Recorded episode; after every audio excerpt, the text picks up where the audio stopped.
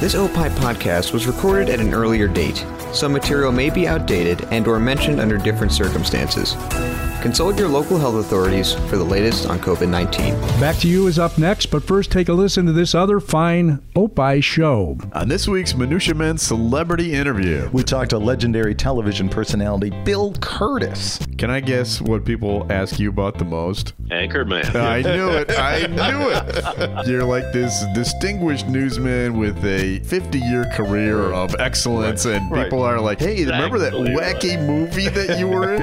and I was scared that I had thrown it all away. Your appearance on our podcast is ruining your career. yeah. Minutia Men Celebrity Interview on Spotify, opishows.com, or wherever you find podcasts. Just search for Radio Misfits. The following is a Tony Lasano podcast, an Opie show on the Radio Misfits Podcast Network.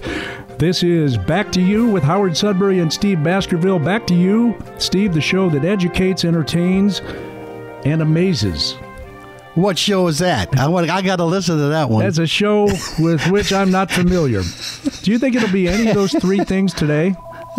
listen to what's happening. Can you hear the Yeah, I phone hear going your off house here? phone ringing. I'm one of the seven people in the world that still has a house phone. Yeah, and why Uh, every time that we yeah. tape this thing, why do you have? Why is it ringing? And who Oh, calls you on it? This says toll free call, and you know what that means? Yeah, don't answer. Nobody I know. Yes, nobody I know, and somebody selling something. And the thing that's most aggravating, I want to pick it up and and say something, but it's a recording.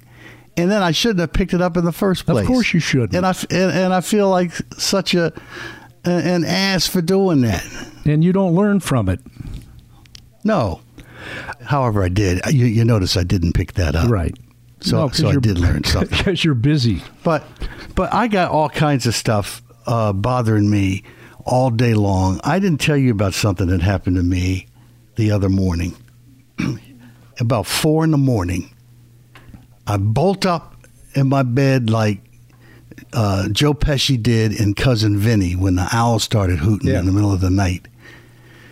I hear warning, warning, warning, take action now, take action now. Now, a voice yelling that out. I jump out of bed, I run in the hall, and of course, after you hear something that alarming, you don't hear it anymore. So I'm wondering, what in the hell can that be? And I run downstairs and, and, and I'm looking room, I'm flipping lights on. Is there anybody inside? Uh, what's going on? And then from a distance, I hear it again warning, warning. And I try to track the voice down. Meanwhile, my wife is asleep. How she could how could she stay asleep through me jumping up like a crazy man with a voice yelling "warning, warning, take action now," and she still doesn't get up. Did you have baseball so I bat go, in your uh, hands? no, I didn't have anything but fear. I was gripping fear as hard as I could. And so I, I finally locate this voice. It's in the hall upstairs near the bedroom. And what do you think it was? Siri. No. Um, Close. It was your uh, like smoke alarm. Yes. When did they start talking? I don't know. Mine when. When did that happen? Mine squeak. I'm. Yeah, well, I want the good old fashioned annoying squeaking. I don't want some man yelling, "Warning, warning! You're high take tech, action man. now." You're high tech now. You got an I expensive thought one. th- I thought it was some kind of militia in the house or something, or a civil defense team or something. And so I changed. It was just telling me to change the the uh, battery. But but when did they start yelling warning? I have no and idea. So and so I had to go through the through the house changing. I, not that there were that many, but there were other smoke detectors that I had to change batteries for in the middle of the night. Actually, four in the morning. Four in the morning. and why does it have to go off? You're awakened? But all these things are talking to me constantly. Phone ringing, and on a voice on the other side, some machine talking. Was this when, Siri, like you mentioned? was this on your fourth Alexa's floor? constantly talking. Because I know you got a TV man spread. You got four yeah, floors. sure I do. A fireplace on every on every level. Hey, we've got a guest today. We're going to get to in a second. And should I ask him, like I did with comedian Dwayne Kennedy last week, are you a spiritual man? I wouldn't start there. we did that Uh, last and who- week, and you I- called me and you said, "What in what are you doing?" It- It's just like what has what's Howard talking about out of out of nowhere?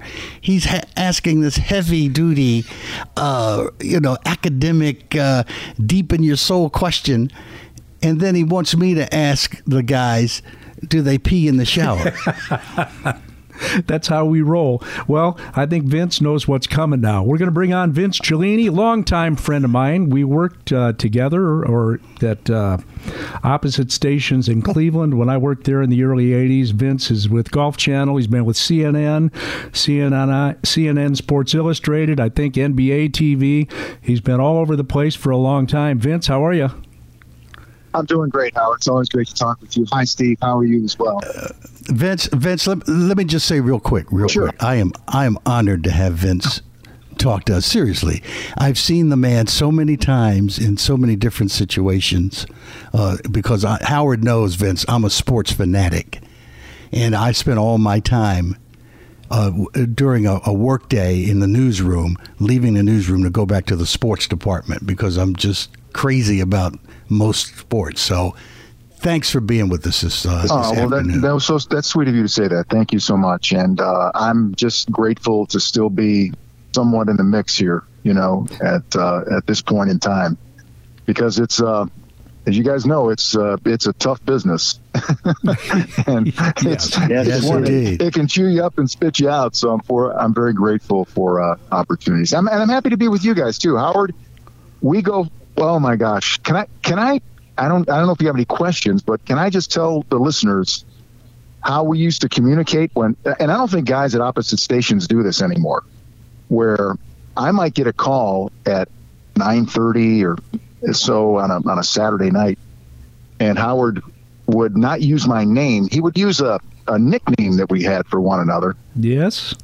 and it um, it sounds like jazz. Uh, That's a long story say- too. Yeah. Yeah, yeah. He'd say, Jazz, what are you doing? What are you leading with? And I go, I don't know, Jazz, what are you leading with? And and we would talk and and and it was that kind of a market. It was a, that kind of a time, I think, where there was a camaraderie in the in the business. Wouldn't you agree, guys? Yeah, Oh, there, yeah. there was w- no viciousness back then, Steve. I mean, uh, you know, we we competed it e- against each other, but I mean, if we got a, Yeah. if one of us had a had a story, the other guy didn't, you know, I wouldn't tell him what we had. But most nights we're doing the same sportscast basically, so why not be friends?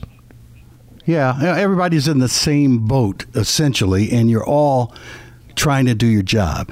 And when you realize that, I always felt my point of view was always that it was the news director, GMs, guys at that level that were the real uh, competitors and had that point of view. Everybody else, I just sort of, uh, in a general sense, looked at as colleagues.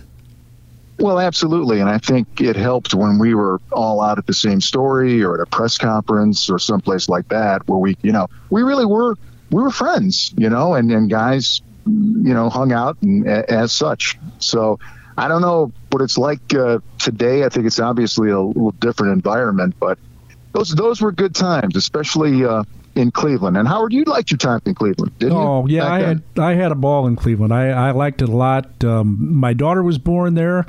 Uh, that was the first place my wife and I lived after we got married, and we we enjoyed it a lot. We lived in the uh, western suburbs in uh, Rocky River, uh, very nice suburb of Cleveland, and we enjoyed everything about it. We were there about four years, and you know you'll feel good about this because.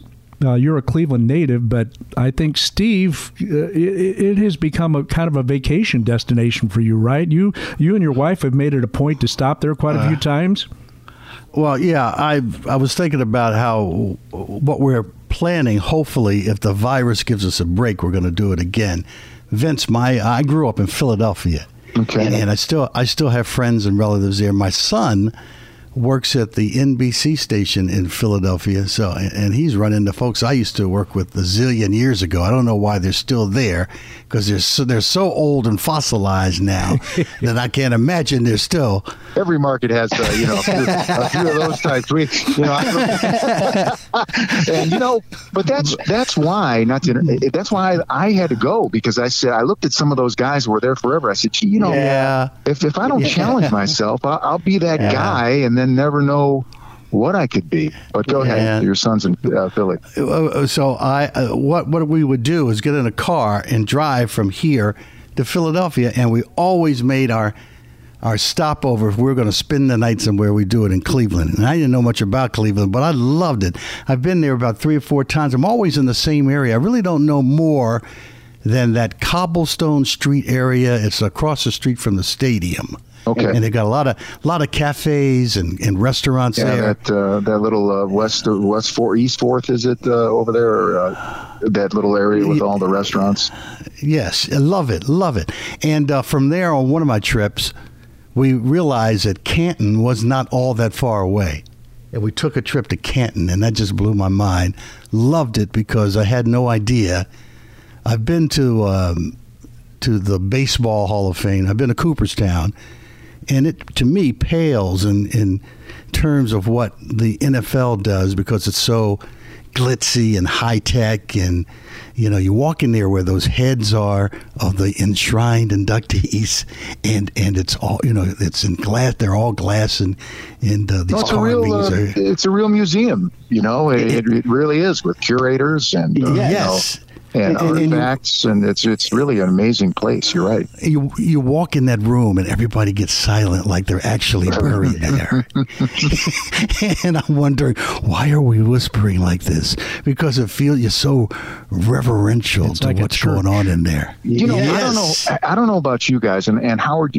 Maybe you're like me, but it, it was never it was never the contemporaries who made me nervous. It was always the mm. older athletes or the guys who were like the legends, you know, who were kind of had you, you know, you felt like a kid. Almost. Oh. I mean, I know I did. Yeah, I, I agree 100%. I mean, people ask me here in Chicago what it was like to know Michael Jordan and do shows with him and everything. Well, Michael's, you know, about my age or a few years younger. Mm-hmm. And, and, and I met him right out of college. But, you know, in Cleveland, for instance, the first time that I interviewed Bob Feller, I mean, it was unbelievable. Hmm. And I was at the old Memorial Stadium on the lakefront, and I looked. This is Bob Feller, legendary Hall of Fame pitcher, and I see this car, an old station wagon, coming down the ramp off the highway with a U-Haul trailer behind it. and he comes around the corner like on it's on he's on two wheels and he comes peeling up and gets out and that was so cool to me to meet Bob Feller. So I agree with you. All those guys like that that that you met uh, it w- was cool. The contemporaries are just I don't know. They're just guys that uh, you've met so many of them, interviewed so many of them. It, it doesn't phase you. Now, Vince, had you ever had you ever dealt with Jim Brown? Did yeah, ever, yes, uh, I spoke with Jim Brown, and that's almost you know like here you have to remember because I grew up in in Cleveland. My entire life, Jim Brown was just almost it's not it's almost like you're not even talking about a person anymore. You're talking about a, like a sports god because the older guys, my father's friends, would talk about him, and it was all in this sort of tone of this reverential, this amazing person and player and and I was a little, I'm a little too young to have really seen him. My older brother did, and but I would hear that. So when you hear, he's still, even though LeBron was there, Jim Brown is the, the greatest name, along with a guy like Feller, I'm sure, and Lou Boudreau for the older guys. But Brown is just, uh, you know, I consider him really one of the more uh, impressive people that I've ever yeah. met because no one has stood on principle more than Jim Brown in, in his life and mm-hmm. with his deeds and what he's done in terms of and not only being an athlete but being a, a person and and and person who's an activist and a helper and a guy who's made a difference in his life. So he, he's all those things, and his presence now um, is still impactful up there. In fact, we were coming in. I, I, didn't live there anymore. We were coming in for a function, and my sons were with me, and Jim Brown was in the in uh, the, the airport at Hopkins uh, Airport and uh, on one of those carts getting a ride, and he was in a sleeveless shirt. And my middle son went, "Dad, Dad, Dad, that was Jim Brown. That was Jim Brown. Just went by." So even even those guys, Yeah, the next yeah. generation, next generation, they they get it. But you know, meeting guys, Feller, uh, Wilt, when I saw those guys at Yeah. the 50th celebration, I mean, they're they're bigger than life to me. And even you know in golf, I Nicklaus th- this week is uh, Memorial Week um, at Muirfield Village, and he has a clinic that he runs during the middle of the week, and I got to host it one year. And in between a shot and resetting, he's got a one iron, which he used to hit. Now, you guys, nobody hits a one iron anymore, but he was masterful with this thing. And we were just standing there. I said, "Gee, Mr. Nicklaus," I said, "That's uh, that looks uh, pretty in, intimidating to try to hit that one iron." He goes, "Yeah, it's just a golf club." and I said, "But you know, I thought, yeah, I mean, to Rembrandt, it was just a paintbrush, or to, uh, but to him, he's yeah, it's just a club I hit." So that, that's really the cool thing I think about sports. And I, and I don't know about you guys. Howard, did you want to be a sportscaster early? I was about 11 when I wanted to do this. You know, I think about 11 or 12. Well, I wanted to be in broadcasting. I mean, originally I just wanted to be I wanted to be a rock and roll disc jockey because I used to listen to WLS radio in Chicago, and Yeah. I used to you know listen to Larry Lujack and all these great disc jockeys, and I just wanted to play music like they did because they were big stars too. And I thought, Oh, yeah. you know, using your voice and, and being a smart ass between playing these great you know Beatles records. I thought was the, the coolest job in the world. And then I got a job at a radio TV station combo and I started Steve knows this I started doing weather uh, filling in on weather. And that was my first taste of television but everybody wanted a meteorologist so I didn't want to go to school to be a you know meteorologist so i started doing sports being a sports fan and it just took off from there. But um, you know I wanted to be in broadcasting but not necessarily sports. But uh, i'm glad glad the way it turned out. Uh, met so many people have had so many experiences like you have. Uh, you were talking about Nicklaus. I've been around him a little bit. I played in an exhibition one time played four holes with arnold palmer and we had wireless mics on and he mm. he was just like he seems. He was the greatest guy in the world made me feel at ease. And i hadn't been playing a lot of golf at the time and i parred all four holes. Wow. unbelievable. Wow. and i interviewed Now- him afterwards and I kiddingly said because there was a big gallery following us around at this golf course that he had designed, following him around, and I said, "How did you That like?" guy with Sudberry. yeah, yeah, well, that's what I said. I said, Arnold, how did you like being around Howard's army? And, and he laughed and he said, uh, It's obvious you haven't been doing a lot of sports announcing these days. He said, You're playing a lot of golf. And actually, I wasn't, but uh, I rose to the occasion. But I mean, you, you, I mean, experiences like that, uh, you can't beat them. We've, we've all been lucky enough to have them.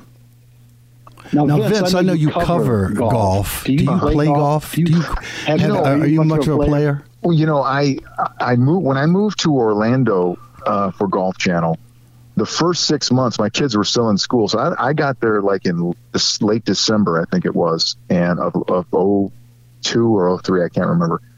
And so for six months, they weren't around. I lived in an apartment, and across the street was Metro West, which is a qualifying course uh, for a lot of uh, events. And I started playing, and you know, really putting for 45 minutes, and and I got I got pretty good. But then I uh, I came back here, and I lost my playing partner, my son, who would drag me out all the time. He's a, a former college baseball player, and you know how those guys are. They have to. They all turned to golf. Eventually, all roads lead to golf Yeah. for those guys. and so I played with him, and I, you know, I got to be decent, but I was never a great player. I I just came to the game so late in my twenties because I did not have access to it that I wish I had played more as a kid. It's almost like trying to pick up baseball eh, as an as an adult. You know, it, it, it, was a little like that. But I enjoy the game. I enjoy being around the champions, PGA Tour champions. They're the greatest guys. They're the, the they just are magnificent guys and just fountains of information. Um, but I'm uh, I'm I'm a little laid up now. Won't be playing golf for a little while. I just had my knee uh, scoped back on Thursday, so I'm um I'm I'm pretty limited in what I can do for a little while anyway. Now, how are you just generally dealing with the virus? I mean, has it affected your family, you, or? Well, you know, the first three months, it has affected me in a lot of ways. I was doing CNNI, the international portion of sports, and that kind of went away because of all the coverage with uh, with COVID and and everything that's going on socially. Um, but I hunkered down for literally three months until they opened Georgia. They opened the state, and it was a matter of just maybe a grocery store run um, with a mask, and that was it. And so it was it, it was difficult, but they've they've done some openings here now, and and you know you don't have to wear a mask, but you should. And gyms, hair salons, all that non-essentials are open here, so it's a little better now. But I, I I'm certainly aware um, because I have an elderly mother, and she actually battled through COVID uh, recently. She's 91, and she came through it. Thank God. Um, but it's I, I think my life is relatively back back to normal, but whatever normal is um, now. Um, Yeah. But I, you know, I'm kind of I'm kind of dealing uh, with that. But I, I am a spiritual guy. Um, That question is coming later, but oh, okay, okay. I don't want to get ahead of us. I don't want to get ahead of ourselves. well, I- that's great news about your mother because Thank they you. talk about anybody you know over eighty, and you know your your odds aren't good. So uh, Yeah. she's got to be made of tough stuff. Yeah, man, she's uh, she's she's pretty tough. Uh, she was uh, always the strong, silent type in the rock in our family growing up, and uh, we always had a very special relationship. The tough part is, and I guess I didn't mention this, is that the, she's been really quarantined and she's in a facility, a health facility or an elderly facility, and I used to go in there and just hold her hand and we would talk and sometimes she'd sleep and I'd sit there next to her and I just I, I can't get in. I haven't been in since March. And it's it's devastating for families who have to deal with that. I can't tell you that separation and not having contact with someone. So yeah, yeah. I mean aside from obviously the life threatening aspect, the separation, it's uh it's been that's been really tough. So I hope uh, we can come up with some solutions there. Yeah. We've got to. I just hope that people. I, I just pray that people will will just. It's more than just guidelines now. Like you said, it's a necessity. I mean, we got to wear a mask. We got to pay attention to what's so dangerous about it. Well, you know, Steve, I think it's with everything that's going on, and, and as an older guy, you know, and you're in my 60s, I, I, I'm a big respect guy. I mean, I'm a big mutual respect guy, and I think if we uh-huh. all had a little more mutual respect for one another, and I know that sounds like a really easy solution, but can we just be respectful? And I think a lot of this stuff is is going to take care of itself. You know, just just just acknowledge and be respectful, man. And I think we're yeah. we we we may have lost some of that uh, intera- in our interactions on, on a daily basis. I understand, you know, we're all under pressure and nobody likes the quarantine. Everybody's, you know, uh, uh, you know, but um, uh, that, uh, I'm I'm going for happiness in this last stretch in my final three innings. I, I'm going for contentment and happiness. I'm- I'm with you. really I'm trying to you. control it. I really am. I'm serious. Well, you know what? That leads me to what I've been wondering about for a while now. Is uh, uh, somebody said, "Get off the phone now." Do you hear a baby crying? Yeah, you that hear her? baby's saying, "I don't care about a podcast, radio show, or anything. I need the attention now." That's my little granddaughter. She's two. She's staying with us for a couple of days. Uh, not real happy right now. Speaking of happiness, she's not in the.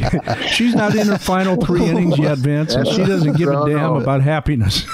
No, I she's at love the it. top of the first right now. That's it. She's, she's first pitch. She's ready. and she's two, so you know what that's like too.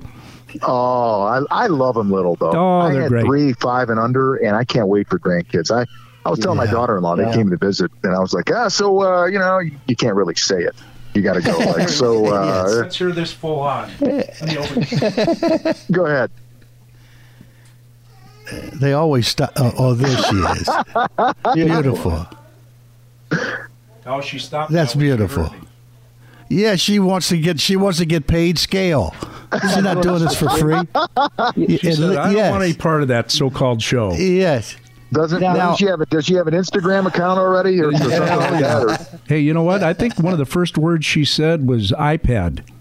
I kid you not. So Yeah. she knows every Seriously. device uh, all the time, and she'll be sitting at her table at the kitchen table, having a snack, having a bite to eat, and she'll say, uh, "You know, can I watch a show on Grandma's iPad?" And I say, "No, it's upstairs." Can I watch it on your phone? Uh, can I watch Yeah. it on, on, you know, the Kindle? You know, just on and on. I mean, they're they're it, it's instinctive to them, you know. so, so what do you think, guys? Are we ever gonna are we gonna get back to like nor, normal sports? Are we are we going to return or or are we going to be de- derailed somewhere down the line? I, t- I tell you what the saddest thing that's going to happen this this autumn is I'm a I'm a big college football fan. And, and I'm assuming that that's just not going to happen. I- I, I don't think they'll play college football. I could watch Hofstra play Southern Louisiana. It doesn't have to be a big time school. I just love to watch college football. And I don't think on any level, I mean, that's just my guess from what I'm hearing. How possible is it if students can't even go on campus? How can we get you know these athletes together in in good conscience and, and have them play? Who's going to watch? And it's it's just so risky. Uh, Well, I I- I- how you how you practice. I mean, practicing football itself is uh, you know, it's Yeah. there's no distancing at all. I mean, you're hitting every every play, you're grabbing somebody every play, you're you're close together in close proximity. And I know that the Pac-12 and and the, and the Big Ten have talked about conference only. I think down here in SEC country, you know, this is boy, you're it's got to be pretty bad to uh, Yeah. to slow down college football down here because it's it's incredible in terms of Now, do you- importance. do you think they'll play? You think they'll be college football? I think they're going to make an effort to play, but I think there are a lot of uh, moving parts, and when one of those parts could be, God forbid, uh, something happens to a, a student athlete, and uh, you know, even though I know they're talking about signing waivers and, and such, but if something happens or there's a there's a, some sort of breakout with a team, I just don't know how they can. I don't know. I don't know how you can continue on. I mean, we're talking quarantines and, and I don't know. I, I, I don't know how you can possibly work around it. So Well, I, I, I- am hey, not sure. I buy that. Uh, you know, you asked if we'll ever get back to normal. Um, you know, I I choose to believe that yeah, we will ba- get back to normal completely, and maybe by next year at this time we're going to be uh, just like we were before this thing hit. And I think I you know so. sports and everything. I'm just hopeful there'll be a vaccine and a treatment and all that. And I, I believe it'll come. I you know I believe we'll be normal. But for the near future, for this year, I think they're going to continue to get derailed. Uh, You know, like with baseball, they're trying to play 60 Yeah. games and they keep, you know, having problems with testing Yeah. and, and guys having to stay out of workouts. So, Yeah. what's the what's the threshold for them to put the brakes on? I mean, how many guys on a team have to test positive? Um, you know, Or I- worse. Or, worse. or worse. hmm I You know, God when- forbid. Yeah. Whenever you have to sign a waiver, I think it's time to opt out. Don't you? Yeah. When somebody, when a lawyer puts something in front of your face and says, uh, you know, I'd have to think twice about it, you know. But Sure. uh, what what would you? I mean, I'm like Steve. I, I more than college. I just love the NFL season, and Oh yeah. I every Sunday, Monday, Thursday, whenever they're on Saturdays, um, every NFL game I love to watch. But uh, I want to watch anything at this point.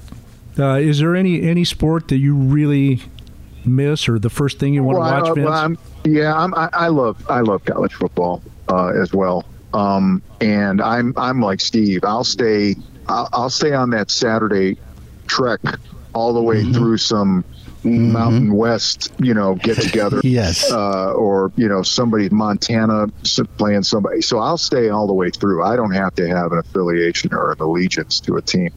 I miss that. Um, I and the NFL. I mean, I'm, I'm a huge uh, football fan. But basketball is another situation. Getting these guys all together down in, in Orlando and trying to make a season out of it.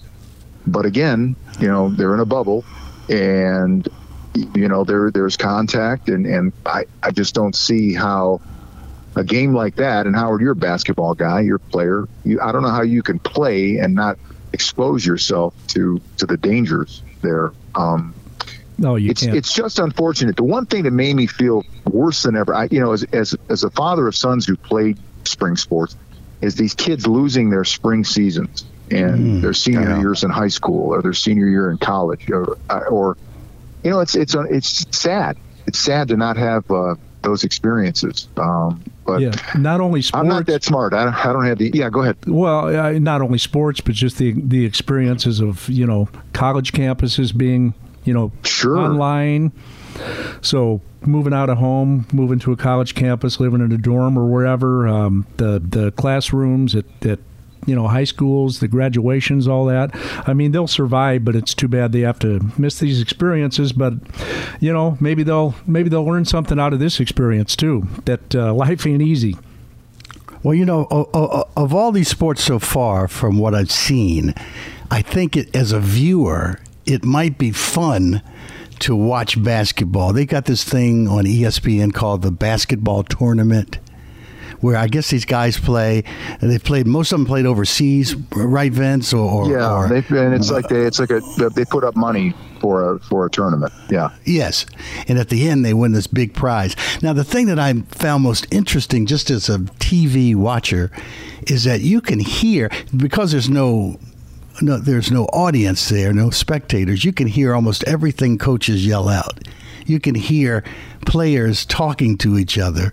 Uh, you can hear more of what's going on uh, as the game is being played, and that's something that you never really get an eye on. I mean, you, you can, when players get mic'd for games, they always seem to be pretty polite and protective, and they don't say much. You know, when they're playing and they've got a mic on during the timeout or something, there's a mic nearby. But when the game's going on and you hear, uh, you know, you actually hear the instructions from the coaches as they yell, that might be a perspective that you don't get at any other time as an offshoot of the virus. Well, we might hear that now uh, down in uh, the, the NBA as we know it, uh, getting back Yeah. together because there won't be that type of uh, audience. It'll be very much like the summer league that's played in or, in Orlando at the Magic practice facility with, you know, with all the all the sounds readily available uh, for anyone in there.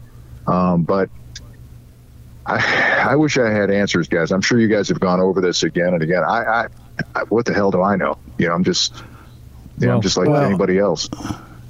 I think golf will probably be the least affected, right? I've been proud of golf. I'm proud of golf because they, they went to the forefront and they went out. And yes, they've had cases. They've had a handful of cases, but they've addressed them right away. And they've gone through with tournaments. And if you watch on television, it's it looks like golf. I know there are no galleries, and they were supposed to have some in Muirfield this week, which they won't. And I know we've had to cancel um, Ryder Cup, which is a good idea because I think fans are an essential part of that uh, with with two with countries competing against one another. But I think golf has done a tremendous job into trying to reacclimate people or find some normalcy with sport. It's been a great diversion and a, and it's been a, a nice escape uh, for everyone involved. And I. I'm uh, not because I'm, you know, affiliated with it, but I think they've done a, a, a great job and, and exercised all the uh, precautions that they should have. And at least it's given us something. It's given us something, you know. Well, I I play a lot of golf, and I've I've watched more golf than ever over the last since the tour came back, and it has been fantastic. And they've handled it so well, and you can tell the guys are so professional out on the course.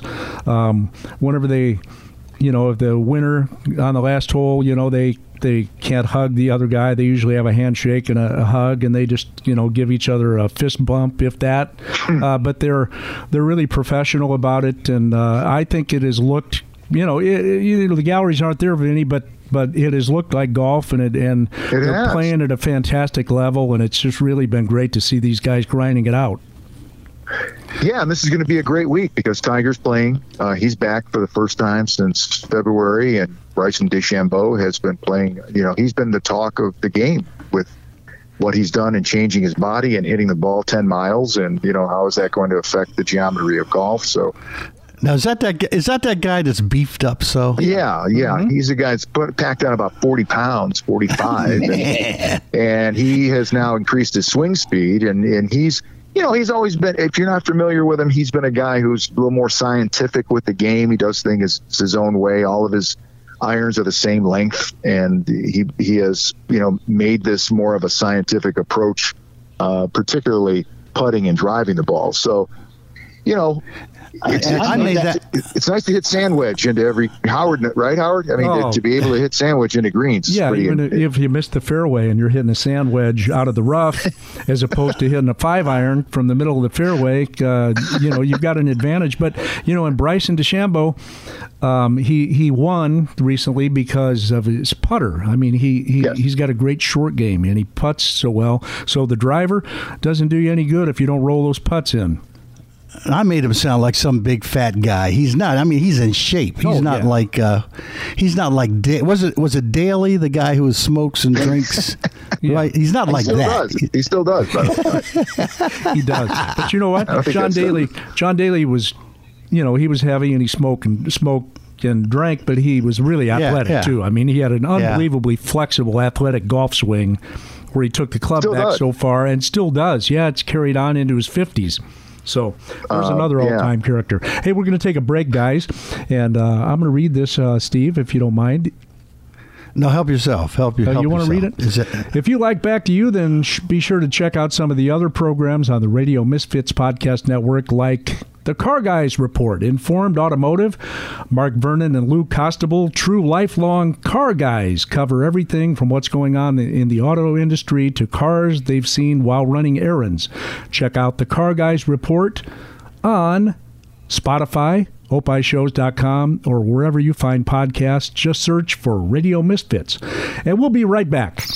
On this week's Free Kicks with Adam and Rick, we talk about the English Premier League and the top four teams in the league every year qualify for the Champions League. So there's a battle at the end of the season, Adam. Yeah. It's looking pretty exciting right now, isn't it? Really good. Lots of games left, all fighting to get into that top four. So we'll break down each of those teams on this week's Free Kicks with Adam and Rick on Spotify, opishows.com, or wherever you find podcasts. Just search for Radio Misfits. Back to you with Howard Sudberry and Steve Baskerville. Oh, I'm Steve Baskerville. And I'm Howard Sudberry. And we talk about He's gone rogue. whatever we talk about.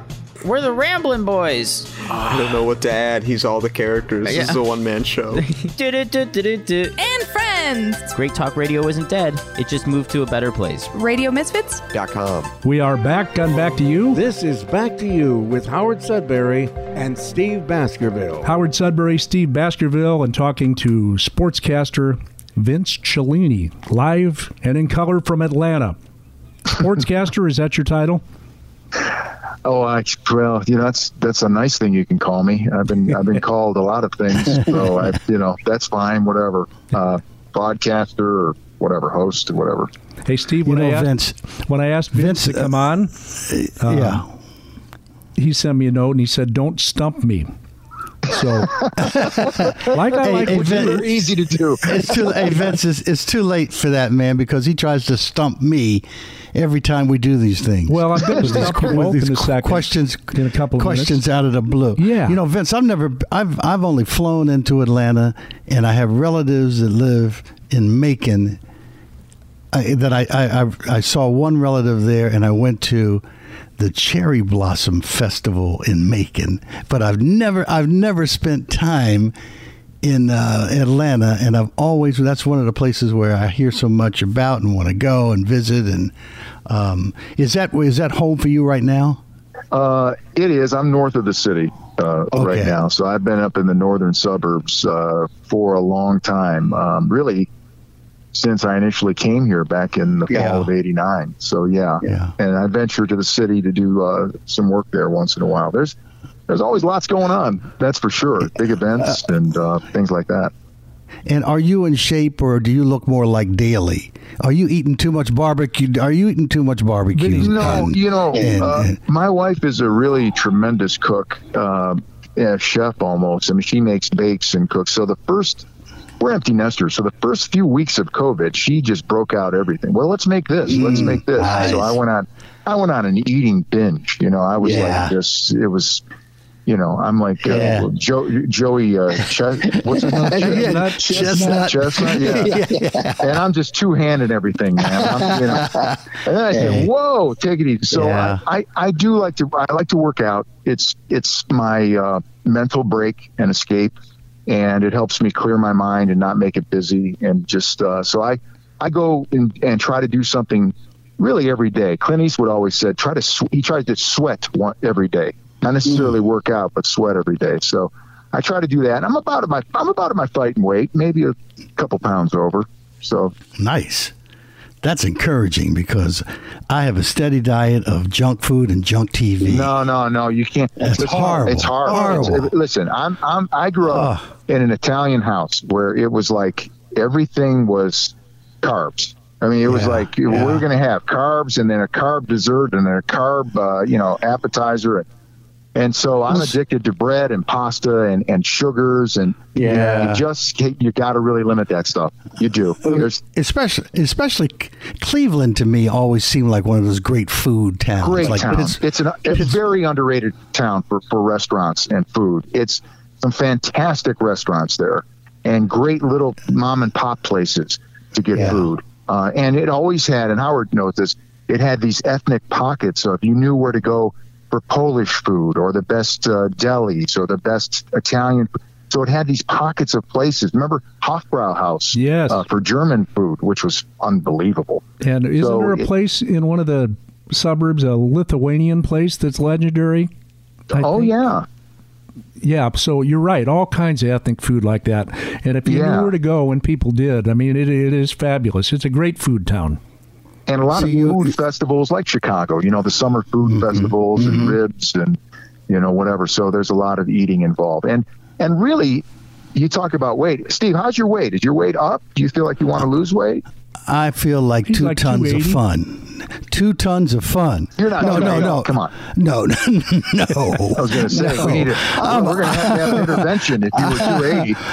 He's I, I, but I, but like David Letterman would say, I have busted a deuce. I have done that. I, I'm, I'm, up, I'm up. I'm up above the deuce in, in a direction that I, and I I'm going in the wrong direction. I want to lose. I, I want to lose a good.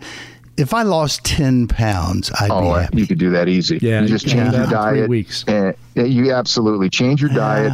Get on more of a cardio a cardio plan and lift Yeah. weights. Lifting weights burns a lot of calories too. Yeah. So, um, no, you you you could do that easy. That's that's no problem.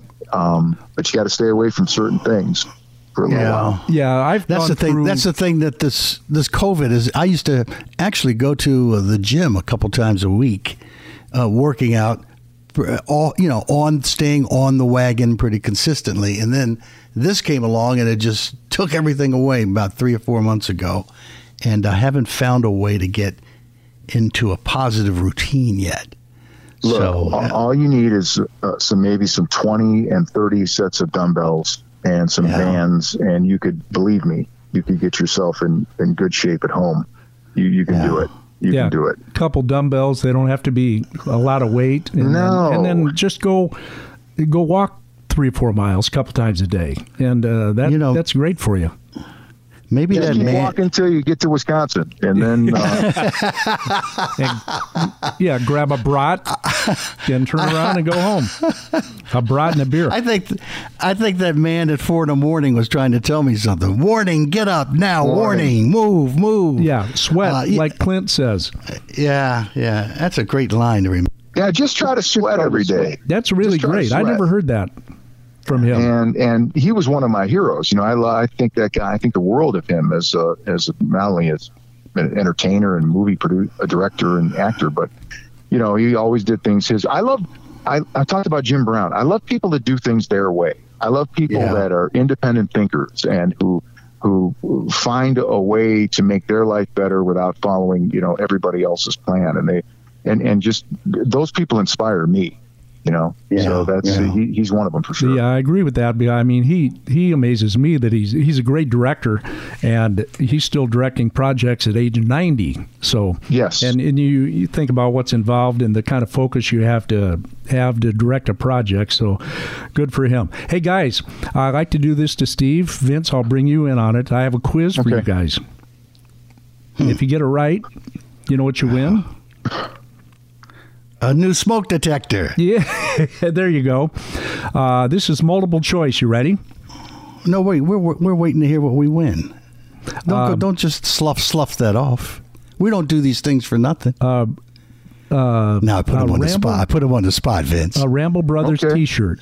Uh, they call us the Ramble Brothers, and now that you've been on here, Vince, you know why. Um, so you could win a Ramble Brothers T-shirt. Yeah, okay, yeah. here we go. One of these, one of these Hall of Fame athletes wore the same number his entire career. A. Michael Jordan. B. Kareem Abdul-Jabbar. C. Ryne Sandberg. D. Mm. Reggie Jackson. One of them wore the same number their entire career. Jordan, Abdul Jabbar, Sandberg, Reggie Jackson. Just one of them? One of them did. Well, I I think I know who who the one is because Steve, you you want to? I'm- I'll- I'll give my guess. the elimination. We can start Uh, doing the uh, no, yeah, elimination yeah. if you'd like.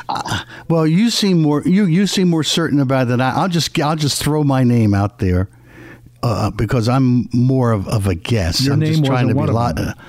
Oh, oh, so it wasn't me. I did have the same number though, all through, all, all through, all through Pee Wee baseball. I had the same number. Uh. I'm gonna, s- Right. I'm gonna, s- I'm gonna say that the num that the guy was Reggie Jackson. That's just my. I just, I just threw it out there. But Vince, Vince, Vince, you go ahead. Go ahead, Vince. Uh, well, Reggie wore nine with uh, the Athletics, and he wore forty-four with the That's Yankees. what, exactly. I was going to say the first name to eliminate is Reggie Jackson. And then- now, now let me. Yeah, yeah. Go ahead. and uh, let's see. Um, there was Michael Jordan, of course, had two different numbers. Yeah, he wore yes. twenty-three and forty-five.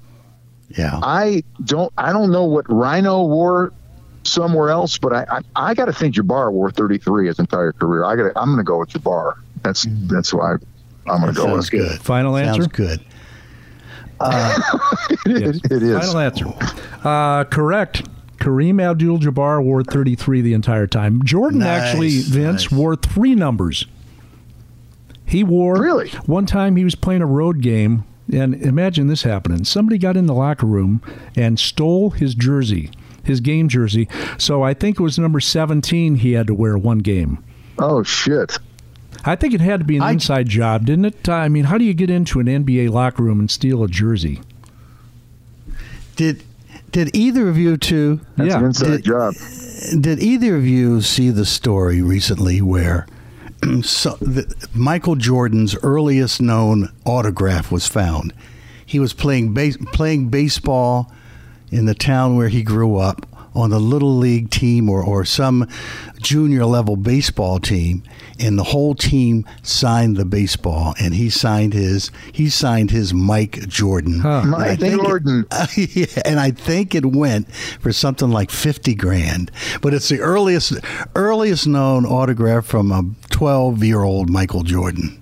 And you know what? So, also on that yeah. baseball was young Steve Schickelstein. Also signed that ball and uh, his autograph as well as many Yes. others. What did uh, what did Sandberg wear? Wear besides he was 23, I think, as a Cub, right? Yeah, he was So- 23. He played for the Phillies, and I think that he wore 31. and I should have known that. I should have uh, known you that. were right about Reggie. I think Reggie had a third number too, but he wore number nine with Yeah. the A's, and then yeah, obviously 44. And with the Yeah. Orioles too. I think he wore nine with the And Orioles. with the Orioles, uh, that year. yeah. And then I think he had a third number in there. So uh, good on you, Vince. Way to go. Thank you. Um, before we let you go here, um, are you a spiritual man? No, I'm just kidding. You don't have to answer that. I just like to. Well, I- I, Hey, like Vin- the, I like the Vin- Vince. uncomfortable silence that I that I bring when I pull crap And I'm like that. I get through this. Yes, I'm- which I do every every time we do these. But that it's a, a short story, I guess, behind that. We're rolling along with this uh, uh, comedian that we were talking to. We are talking about all sorts of things, and uh, uh, you know, and Howard always tries to uh, send me a direction in a direction where uh, it- it's going to lead to one rabbit hole and then he'll go down another one. And I always get the questions like, what do elephants eat? And meanwhile, he'll go and ask something real heady. And so he and he goes and asks the guy, is he spiritual? And uh, and I have you ask him if he pees in the shower. Yeah, yeah, you know. So where where is this going? Is there a que- there another This is question? not- No, it's there are not no- going There are never any questions. That's the thing. That's why they call us the Ramble Brothers.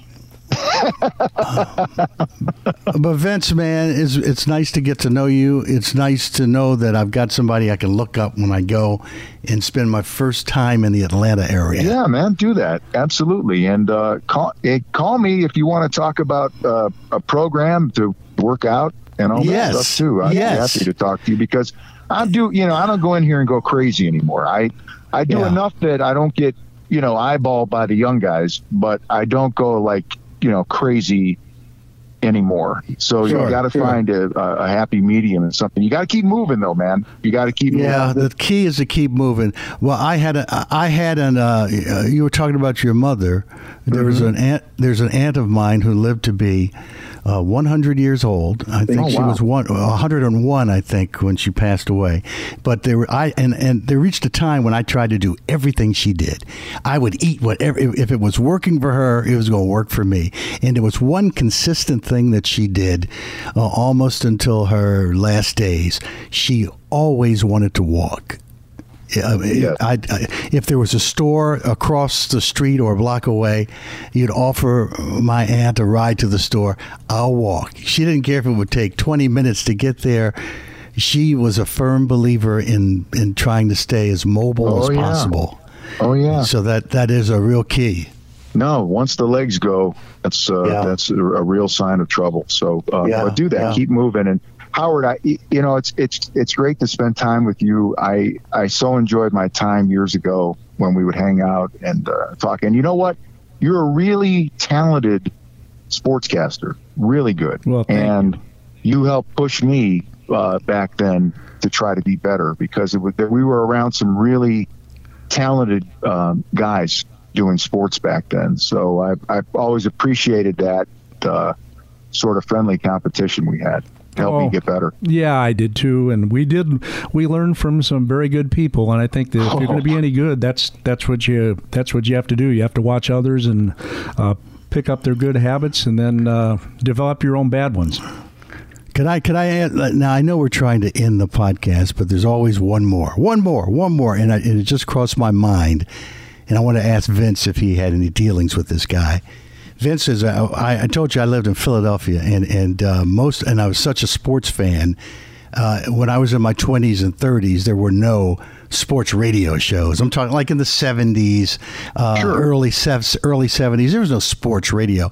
Once in a while, you would get a guy who would have a sports related show and it would be like finding gold on the radio and I and, and at night at night I would tune in with my AM radio and find this guy find this guy in Cleveland that was called Pete what what was Pete's Pete last Franklin? name yes yes Oh yeah, he's a Yes. he's a legendary uh, sports talk radio host. Uh, very well. Howard, you heard Pete back then, right? I Yeah, mean, I- he would. Uh, I he was a him. character, and yeah, I knew him. I didn't know him a little bit, but I would see him mostly at like Browns press conferences, and and of course, I grew up listening to him as well. So it was, uh, yeah. I mean, and he was on there by himself and did like three, four hours. Uh, Yeah. and with his usual call-in characters and you know his he takes would- on things. He kind of started during it all. during during the football season, he'd have this thing he'd do, and he'd say, uh, "Pigskin Pete predicts." and uh, I had, but being miles away, uh, listening to this guy with a great sort of sports voice, uh, you know, you realize that that Cleveland was a real hotbed of talent and sports knowledge and uh, a, a great place to have worked. So I'm, I'm sure that both of you learned a lot and experienced a lot by you know being on the air in Cleveland. you know, it's it's like it, it's like Chicago. I mean, that you have generational uh, fandom, you know, with, Yeah, with people yes. there. So it's like you you you don't have a choice. I mean, you're going to be a, uh, you're a Bears fan, or you know, you're you're Yeah, a Cub fan or sure. a White Sox fan, and and Yeah. uh, so you're it, it's it's very much uh, very much like that. Um, you know, as far as you know, your your loyalties and your uh, support for sure. It was a great place to way, be. And can I- go, uh, yeah, can I go just, ahead. Can I just Sure. ask you one thing? You know, Ditka is one of my one of the guys that I, I sort of semi I think talked to maybe at a you know, be in a press conference situation, but I he's one of the guys too. I played I was a small college tight end, so I love tight ends. And he's people have to remember what how good he he's the first modern Fantastic. tight end. Yes. I mean, when you watch his his clips back then, he's fantastic after the catch, and he's just killing people. And he's a great receiver. So how what what is what's the, what's Dick Dick up to? I mean, what's uh, is he still around there, or is he out, he's live in Florida or someplace like that? he spends the winters in Florida and then comes up here in the summertime. Um, He had uh, he had another heart attack last year, and uh, survived it and came back, but that that knocked him back a little bit. But uh, avid golfer, um, he's. As, as you could imagine, with, with age, he's mellowed a lot uh, from when he was when he was coaching. Uh, he was so competitive, and you know, with his emotions being on his sleeve, and uh, you know, well, you know what it was like. You watched him Oh yeah, you know, you watched his press conferences and everything, but he's a really, really good guy, and he's really unbelievably loyal. And um, you know, he's another guy you were talking about, like Clint Eastwood. You know, he believes what he believes. He marches to his own tune, and I give him all the credit for that. But um, Oh, yeah. coach is a really, really good guy, and he's doing well right now. and, And he's been, he's been on this he's been on this podcast too. Oh, Uh, that's, yeah, that's we've got- awesome. Yeah. And it always comes around. It always comes around to food. And when he was on with us, I said, "Hey, co-, I, s- I said, hey, coach, uh, what are you what are you eating?" And and I'm thinking he's going to give us a steak. You know, his his steak house was known for fine food and uh, something you know really sort of fancy is what I thought he'd say. And he said, "Nah." I'm waiting for whatever my wife puts in front of me, and then he's yelling, and, he, and he's yelling, "What is it today?" And he, I think he had a hamburger that day, but it was just great. and he's another one. I'm saying, Coach, if it works for you, I'll I'll change my diet completely. Whatever you do seems to be Oh working. yeah. Well, he's uh, you know he humbled himself after leaving Chicago and going to Philly and then redemption with the Cowboys. But he's the Yeah. first uh, he's the first tight end right to go into the Hall of Fame. Yeah, Yeah. yeah. And he's the only guy that has ever won a championship as a player, as an assistant coach, and as a head coach. Oh, wow. He won 63 with the Bears, uh, the NFL championship at that time, and then he was an assistant with the Cowboys when they won, and then, of course, he was the coach of the 85 Bears. So, um, Hall of Fame career, Hall of Fame guy, too. So I'm, I'm glad you So, asked so in Chicago, because in, he's, in he's- yeah, in- go ahead. Oh, I'm sorry. I'm sorry. I, I'm talking over you, That's and all I, right. I'm all excited now about. But in Chicago, we talked about a pecking order in Cleveland and Jim Brown. But is is Jordan one, or I mean, is, is it Jordan and, and then maybe Dick or Ernie Banks, or how does that? What would you say top five all time history athletes there in, in Chicago?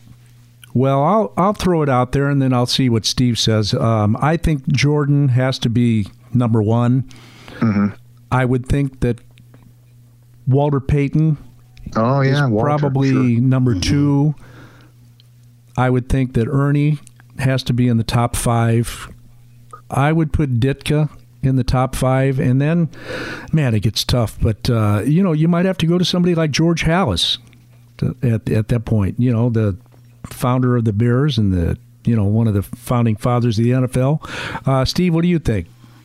I don't know. I was thinking that um, I always underestimate hockey, and I know hockey uh, plays a major role in the city. I'm not really into hockey personally, but whenever the Blackhawks would win a championship, man, there would be more people. I, I was always impressed by the throngs of people that would just be lining the streets for the parade.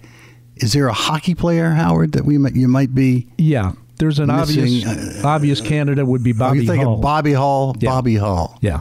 If I mean, there's if a Blackhawks uh, Blackhawks player, would be Bobby Hull. Yeah. But uh, Yeah. So many of them. But I think uh, that when you get down to that fourth and fifth spot, it gets pretty tough. But I'm very comfortable saying Yeah. Michael Jordan and Walter right. Payton at the top. Yeah. Or not, where where would Stan Mikita be on uh, the all time? Well, he would be. I just I, I just threw that out.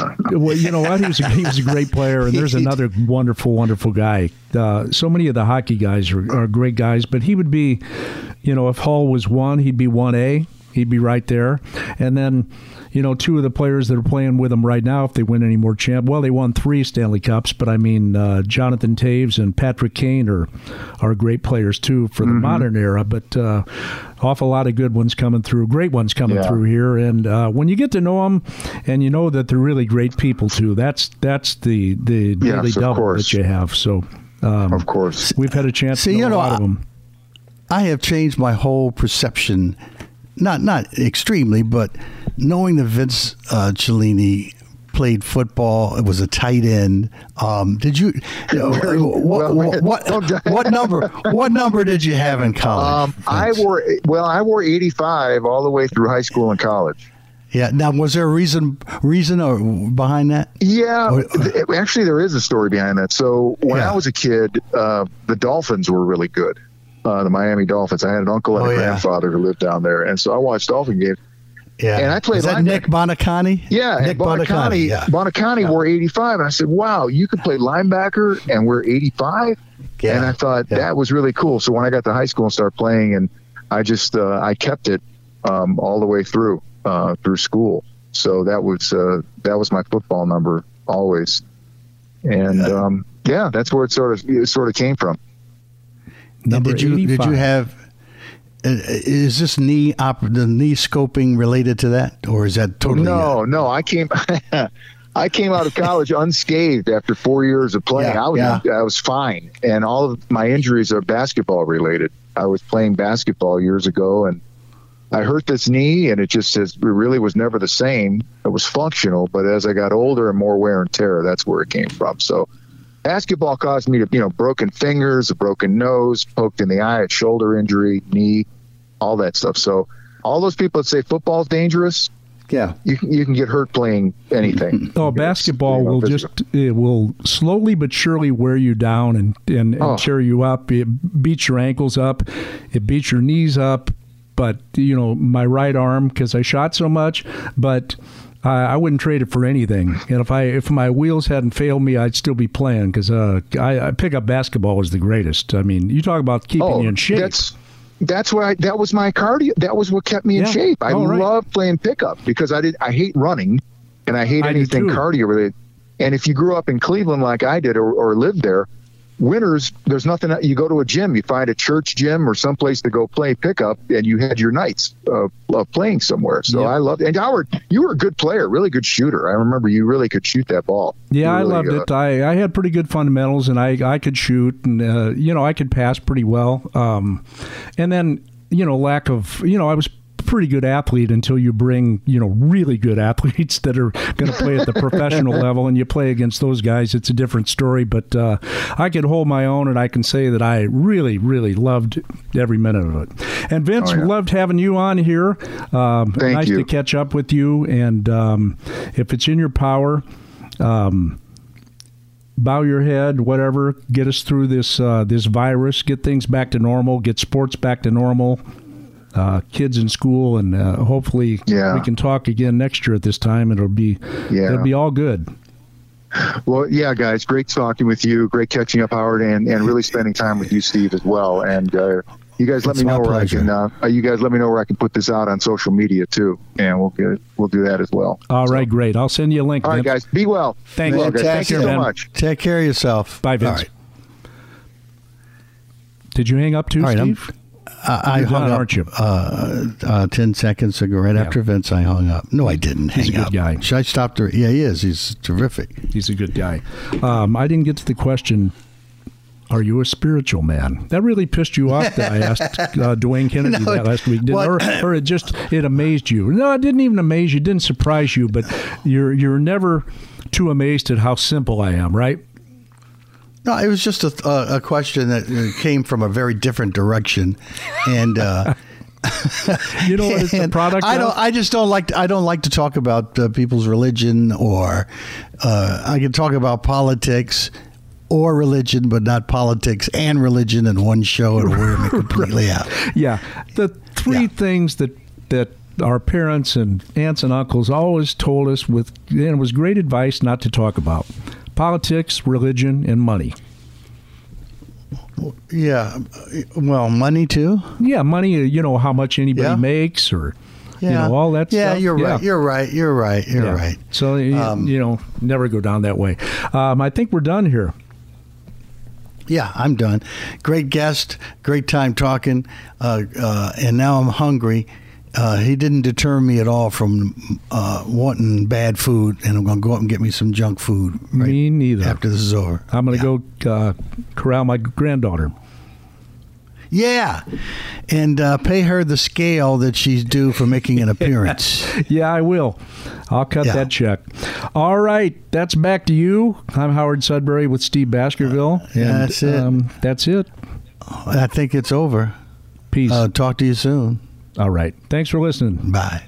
Bye. Listen, subscribe, and rate back to you on oppihshows.com or wherever you find your podcasts. Just search for Radio Misfits. Back to You is a presentation of Opie Productions. From Howard Sudberry and Steve Baskerville, I'm Sam Greenberg, the Back to You engineer. Executive producer is Tony Lasano with opishows.com, which is hippo spelt backwards. That's O-P-P-I-H shows.com.